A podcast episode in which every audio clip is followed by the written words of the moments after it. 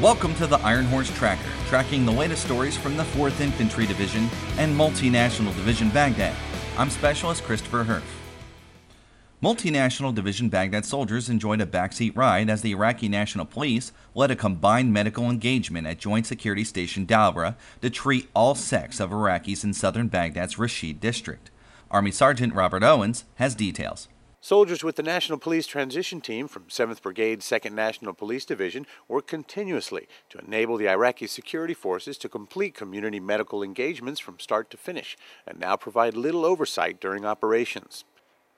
Auburn, Nebraska native Lieutenant Colonel Michael Allen is the 7th Brigade 2nd National Police Division Transition Team Chief and says this event is unique in the fact that the Iraqi security forces led, planned, coordinated, and operated the CME event and are really beginning to see the fruits of their labor.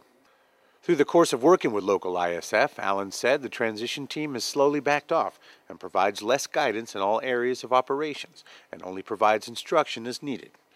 Lieutenant Colonel Allen says the staff working at the clinic treat people regardless of their religious beliefs. The medical outreach program is designed to treat as many patients as possible during these short operations. These medical engagements have great potential and help to build confidence and trust between the Iraqi citizens and the Iraqi police.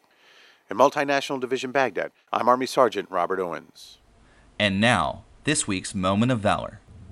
On the evening of April 11, 2008, Steel Company from 1st Combined Arms Battalion, 68th Armor Regiment, 3rd Brigade Combat Team, 4th Infantry Division, was providing security for route clearance and barrier emplacement missions along Route Gold, a street noted for a high explosively formed penetrator concentration and heavy rocket propelled grenade and machine gun fire.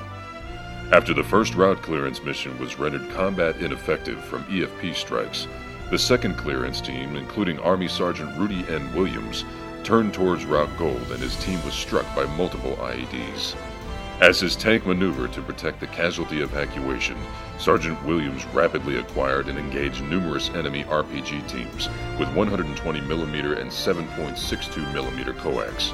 Through aggressive scanning and overwhelming firepower, Sergeant Williams provided security along the entire flank of the route clearance team and prevented the enemy from placing accurate fires on the dismounted soldiers.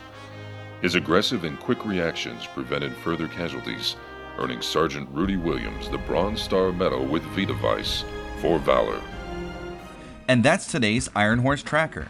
To learn more about the soldiers and units supporting Multinational Division Baghdad and the 4th Infantry Division, check out our website at www.hood.army.mil slash 4ID. I'm Specialist Christopher Herff.